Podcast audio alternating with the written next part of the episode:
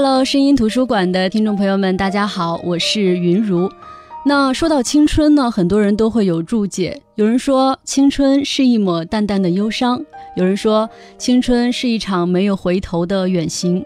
因为青春足够美好，但是特别短暂，所以有人会觉得足够残忍。所以说我们说到青春的时候，总是会引起大家的共鸣。而最近我读到了一本书，叫《陪你一起直播青春》。这本书的作者对于青春的理解让我深有同感。他说，青春是一场盛大直播，过了就不能回头，没有重播，但是可以彩排。他就是80后青年作家，曾经的新闻主播，现在成密的副总麻宁。很高兴今天麻宁携带他的新书《陪你一起直播青春》来做客声音图书馆。麻宁你好。云如你好，声音图书馆的听众朋友们大家好，我是麻宁。其实我跟麻宁还挺有缘分的，因为我们是老乡，就是毕业于同一个学校。2007年的时候，我去到中国传媒大学读书的时候，麻宁是刚刚毕业。那个时候你在师弟师妹妹的心中简直就是个传奇，因为奇葩的意思当然不是了，因为是以第一名的身份被保送到北京大学去读新闻与传播学院的研究生。那就是因为你太优秀了，当时的时候我们就觉得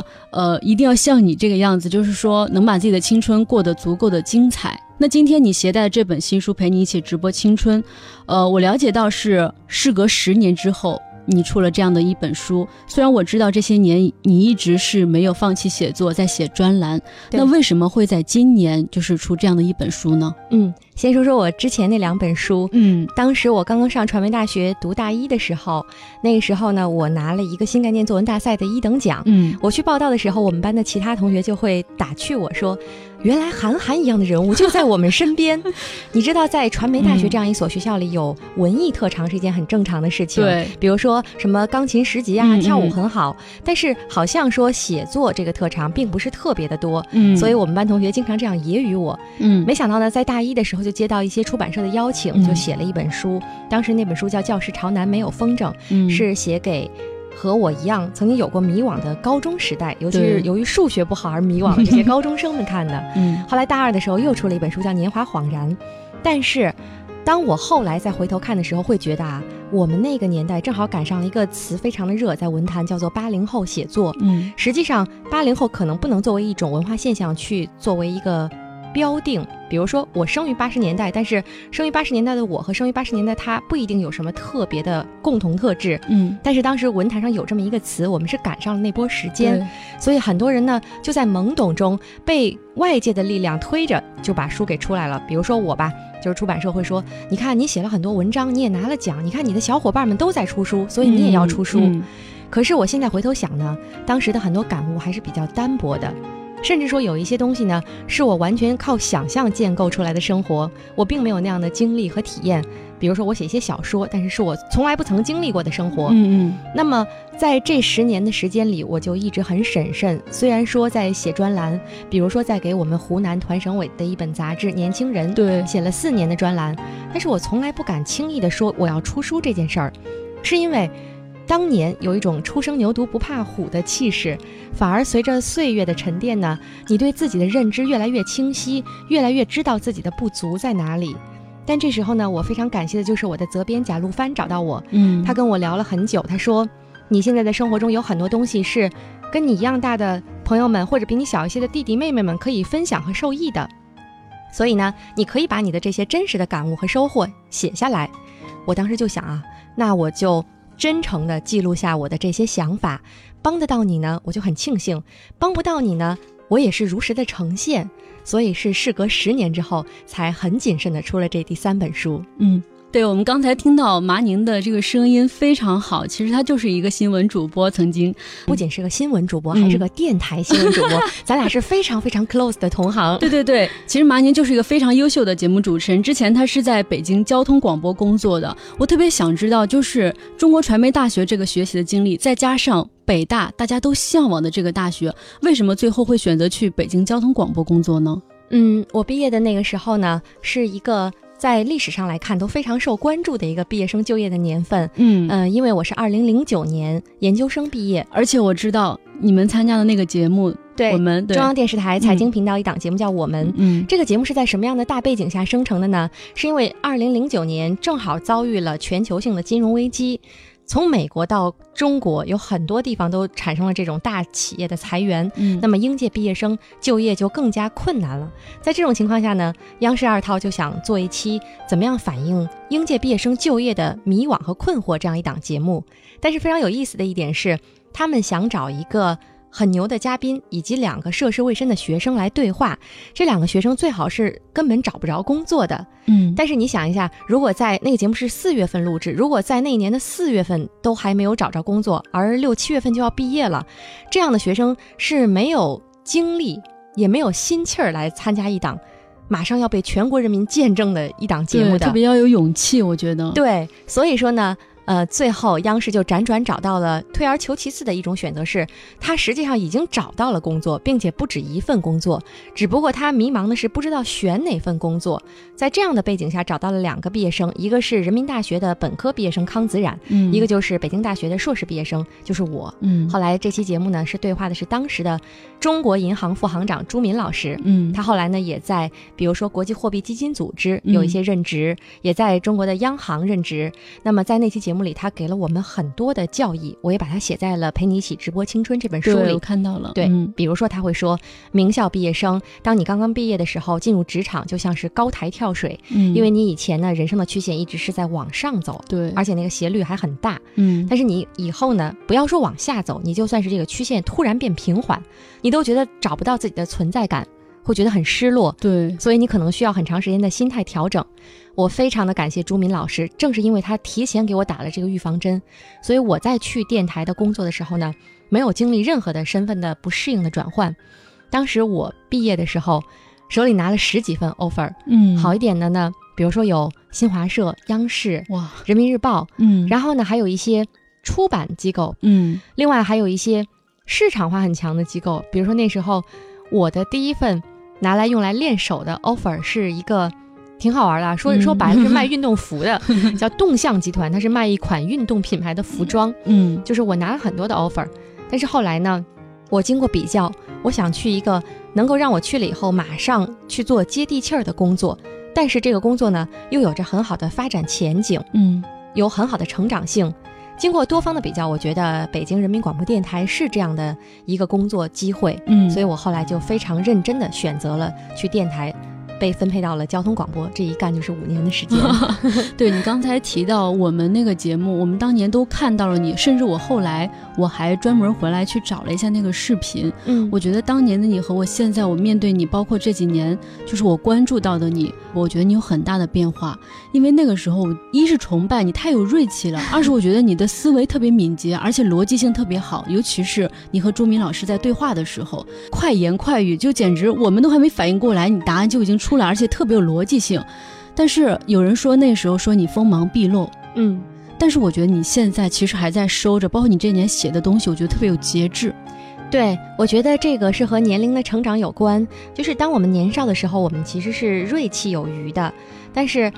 等到我们年龄稍微成长一些，成熟一些，我们就会温和外露，就不会把那个锐气全部都表现出来。我觉得可能是因为在我们非常年轻的时候，我们急于要证明自己，要让这个社会这个世界看到说，你听，我有独立的思考，我有自己的声音，我们眼里揉不得沙子，我们见不得那些没有达到我们标准的人和事儿，所以那个时候呢会显得锋芒毕露。我不觉得那是一件坏事儿，在那样的一个年纪，如果我看到一个大学毕业生，他不是意气风发朝气蓬勃，而是说我去哪儿都无所谓，就这样吧，都行，我觉得这不是一个好现象。对，但是呢，当我们进入一个职场以后，有着几年的和别人的磨合啊，共同合作啊，或者你要适应工作中的大事小情，各种各样的场景情境，那么如果你一再的凸显自我，而不是说把自己纳入到一个大环境中去通盘考虑的话，我觉得这反而证明了你在这几年的工作中没有成长，因为你已经可以通过做一些实实在在的事儿来证明自己，不需要通过说我摆出一种什么姿态让你感觉我很聪明，或者我表演的很聪明，我把那件事儿做好了，别人自然会说干得漂亮，这是谁谁谁做的，他们会认可你的能力。而且呢，在这几年里，比如说我在电台每年都会有新的刚刚毕业的大学生进来，作为这些小的学弟学妹们呢，更多的是要跟他们很温和的去对话，去帮助他们解决他们在刚刚工作时遭遇的跟我曾经一样的一些困难啊、困惑。那这个时候你肯定就不能再把自己以一种非常锐气、非常得理不饶人，或者说认为我的智慧凌驾于你之上，所以不给你一点余地，不能再以这样的一种姿态去说话。那很多时候呢，我跟他们对话以后，了解到他们很多生活中的困境，也非常的理解他们。在这个时候，更多的学会了换位思考，学会了去接触方方面面不同的人。包括我做记者的时候，可能呢我会经常出入高大上的场所，参加一些非常牛的论坛，见到一些社会名流，但是我也经常要去田间地头，和最基层的人们去打交道。我要知道小区里什么停车位的纠纷啊，对，或者是这个旱灾之下的农民他们的疾苦。那在这个时候呢，我的心境语态都发生着转换，于是就是你今天看到的这个样子。对，其实刚才你描述做记者的那段时光啊，我觉得我深有同感，因为我也是从记者一步一步走过来的。那在北京交通广播，你是从热线记者到最后做回你的老本行，新闻主播。那从记者到新闻主播，你在北京交通广播是待了5年的时间。是。那你觉得这5年你收获了什么呢？因为我当时是以第1名的成绩考进的北京人民广播电台，那么在面试的时候，我就可以优先的去挑选我自己想要去的岗位。当时北京人民广播电台的台长是汪良，在业界是赫赫有名，就是像我们现在谈到吕焕斌台长，我们大家都会竖大拇指，对，汪良台长也是一样的。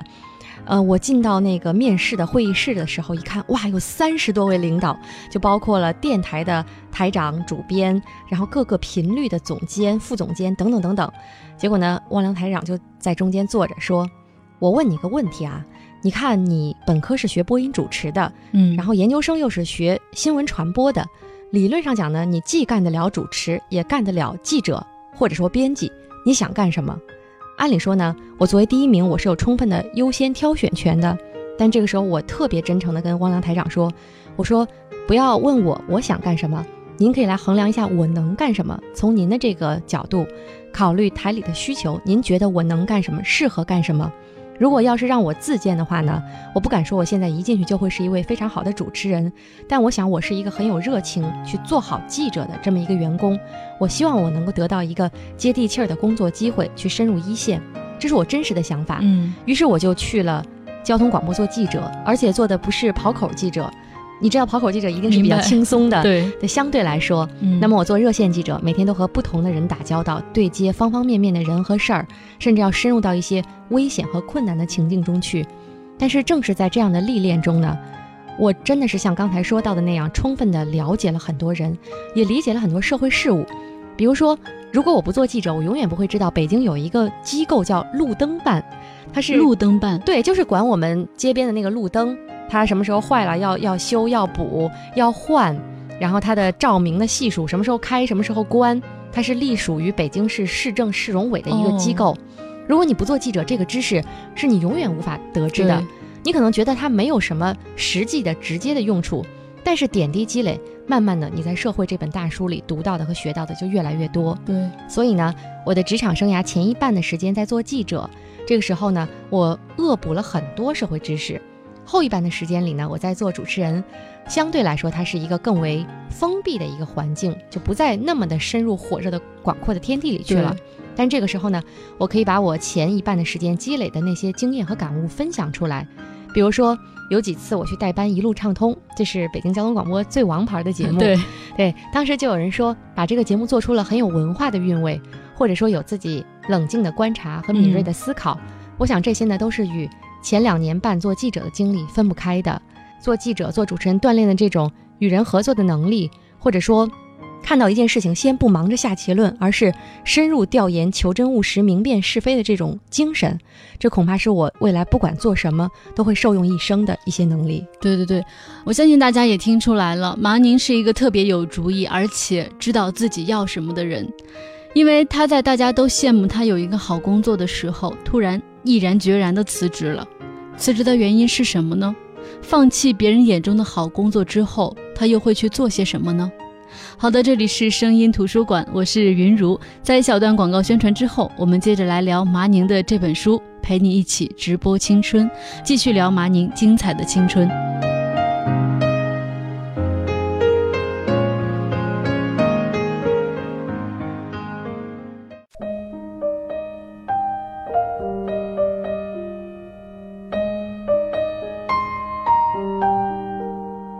好的，欢迎回来，这里是声音图书馆，我是云如。今天做客声音图书馆的是青年作家，曾经的北京交通广播的新闻主播麻宁。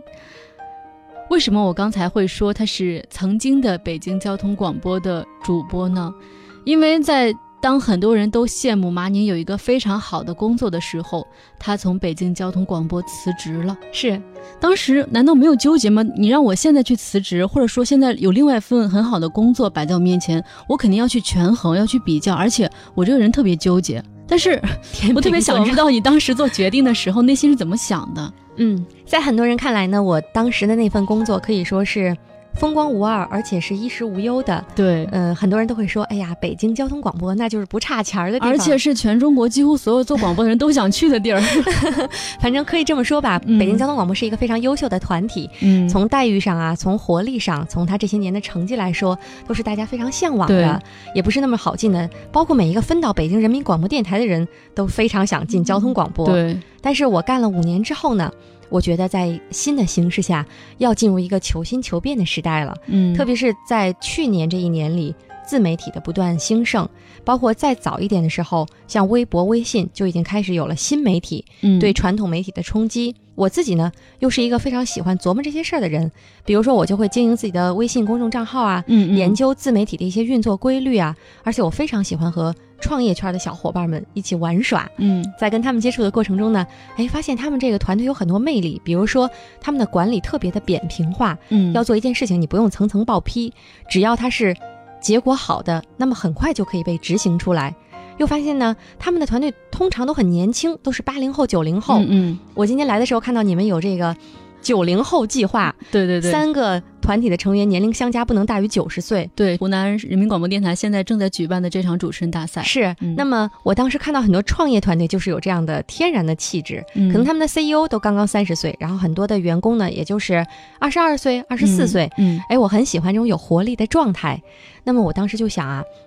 我在传统媒体已经积累了几年的经验了，这些年不管是做广播还是隔三差五的去做电视节目的嘉宾，包括我在报纸上杂志上写的专栏，这种种呢都是传统媒体的尝试。但是我要去尝试着拥抱新媒体，看一看新的这种不管是技术手段还是资讯传播方式对人们的生活对我自己能有什么样的影响。所以这个时候呢，刚好有一家移动互联网团队就是成密向我发出了邀请，我就非常愉快地加入了这个团队。对，麻宁现在是成密的副总。就是你先跟大家说一下这是一个什么样的公司。对，成密呢现在很多人都说它是一款人气应用，它确实是目前人气在不断的上升。它是一款在城市里推荐各种吃喝玩乐和生活方式的精选去处的一款产品。比如说你今天想去吃口味虾，但是你不知道哪个地方的味道是最好的，它可能不会告诉你全长沙都有哪些口味虾，但是他会告诉你，如果你要去，我告诉你这10家是最好的，你就不要在别的地方浪费时间。或者说如果你要想去一个很文艺的书店，你不想去很大众化的那些书店，那么他就会告诉你说啊，你知道吗，有一个在郊外隐藏的小木屋书店，或者有一间书店它又是咖啡馆，它特别有格调，它会给你做这种精选的推荐。不过遗憾的是啊，这个 app 现在它拓展的城市还只有北京和上海。对，好遗憾的。对，所以云如在长沙肯定每天刷着这个 app 心里非常的痒。我特别想回北京，你知道吗？不，我觉得你要做的不是回北京，是我们要做的是赶紧把它拓展到长沙。对，咱们长沙有这么多好吃的好玩的文艺的优雅的新锐的酷炫的去处，我们得赶紧把这个工作给做起来。你把我的话说了，我刚刚想发出这个邀请的。对，就是做媒体的时候和现在新公司你主要做内容和市场的，但都是跟传播有关的。对，其实都是把新鲜的资讯、最优选的精品资讯第一时间的传播到用户的手里去。那你现在是副总，我特别好奇现在的日常工作是一个什么样的状态啊？其实到了新的移动互联网团队要学习的东西还是很多，包括我自己职场上的转型，比如说我现在是在做运营和市场的副总，那么我在考虑运营的时候，以前我可能没有这个意识。运营通常情况下它不再等同于一个平面媒体的编辑，比如我只是主抓平面，比如我是一个报社的一个副主编，那么我可能只是盯一下说，你看你这篇文章今天选题怎么样，你写的好不好，有错字不流畅。但是现在我不光要抓这些，我还要有一些反过来把我们的产品作为一个数据库来看，用户使用这个数据库的时候好不好用。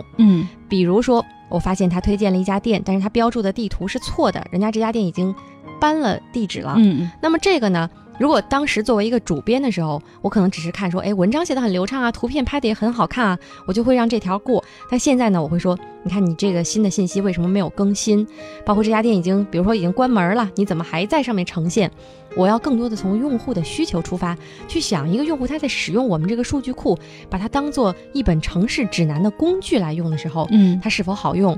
那我现在每天的工作就是，其实一天是非常非常的繁忙的。我给你描述我典型的一天。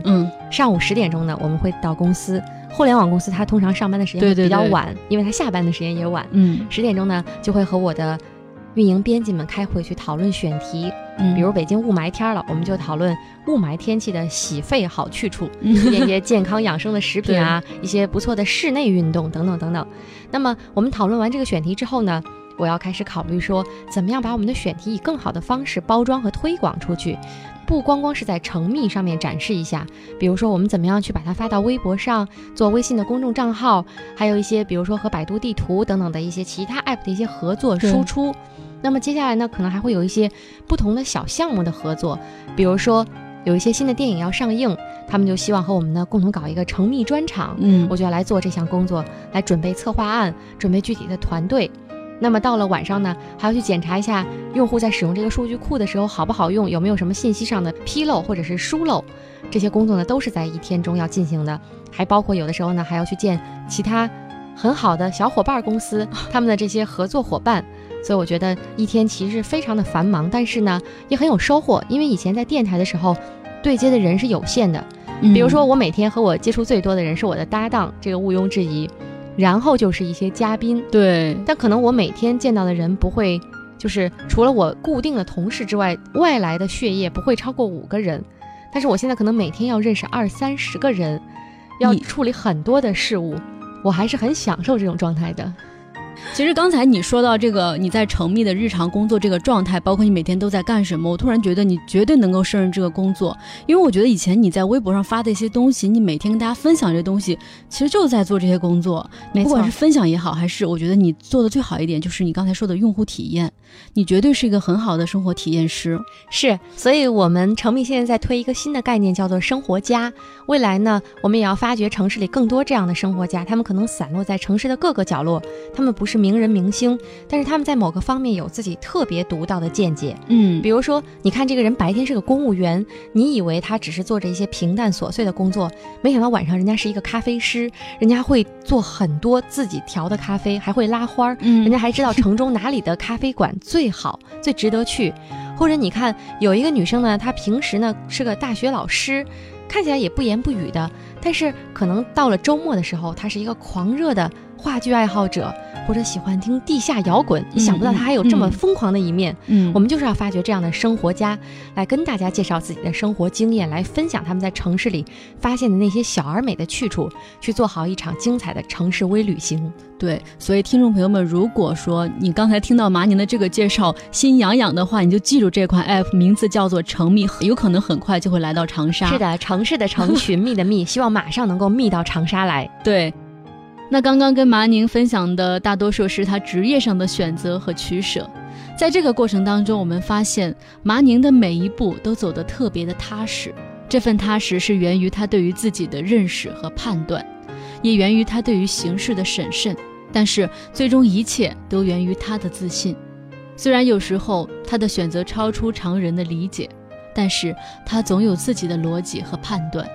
那么在明天的节目当中，我们继续聊聊麻宁的这本书《陪你一起直播青春》，我们会和麻宁聊她的闺蜜，聊聊她对于分享的看法，聊聊她为什么会是别人眼中最文艺的女子。好的，那今天的声音图书馆就到这里结束了。明天晚上22:30到23点，我们继续进行麻宁专访，继续陪你一起直播青春。好的，我是云如，各位晚安。离别是微黄色的天，有些人注定不会再见，那些曾青涩的脸，我拿去种莲树的叶子，放在青涩的石板前，祭奠那些流逝的青春和曾懵懂的誓言。风在歌唱，唱他曾去过的地方，在黑暗中有朵花为你开放，当你转过头的那一瞬，晚霞般美丽的笑脸，它曾开在春日里某个季节，也许不会再看见。离别是微黄色的天，有些人注定不会再见，那些曾青涩的脸，我拿起种绿树的叶子，放在青涩的石板前，祭奠那些流逝的青春和曾懵懂的誓言。风在歌唱，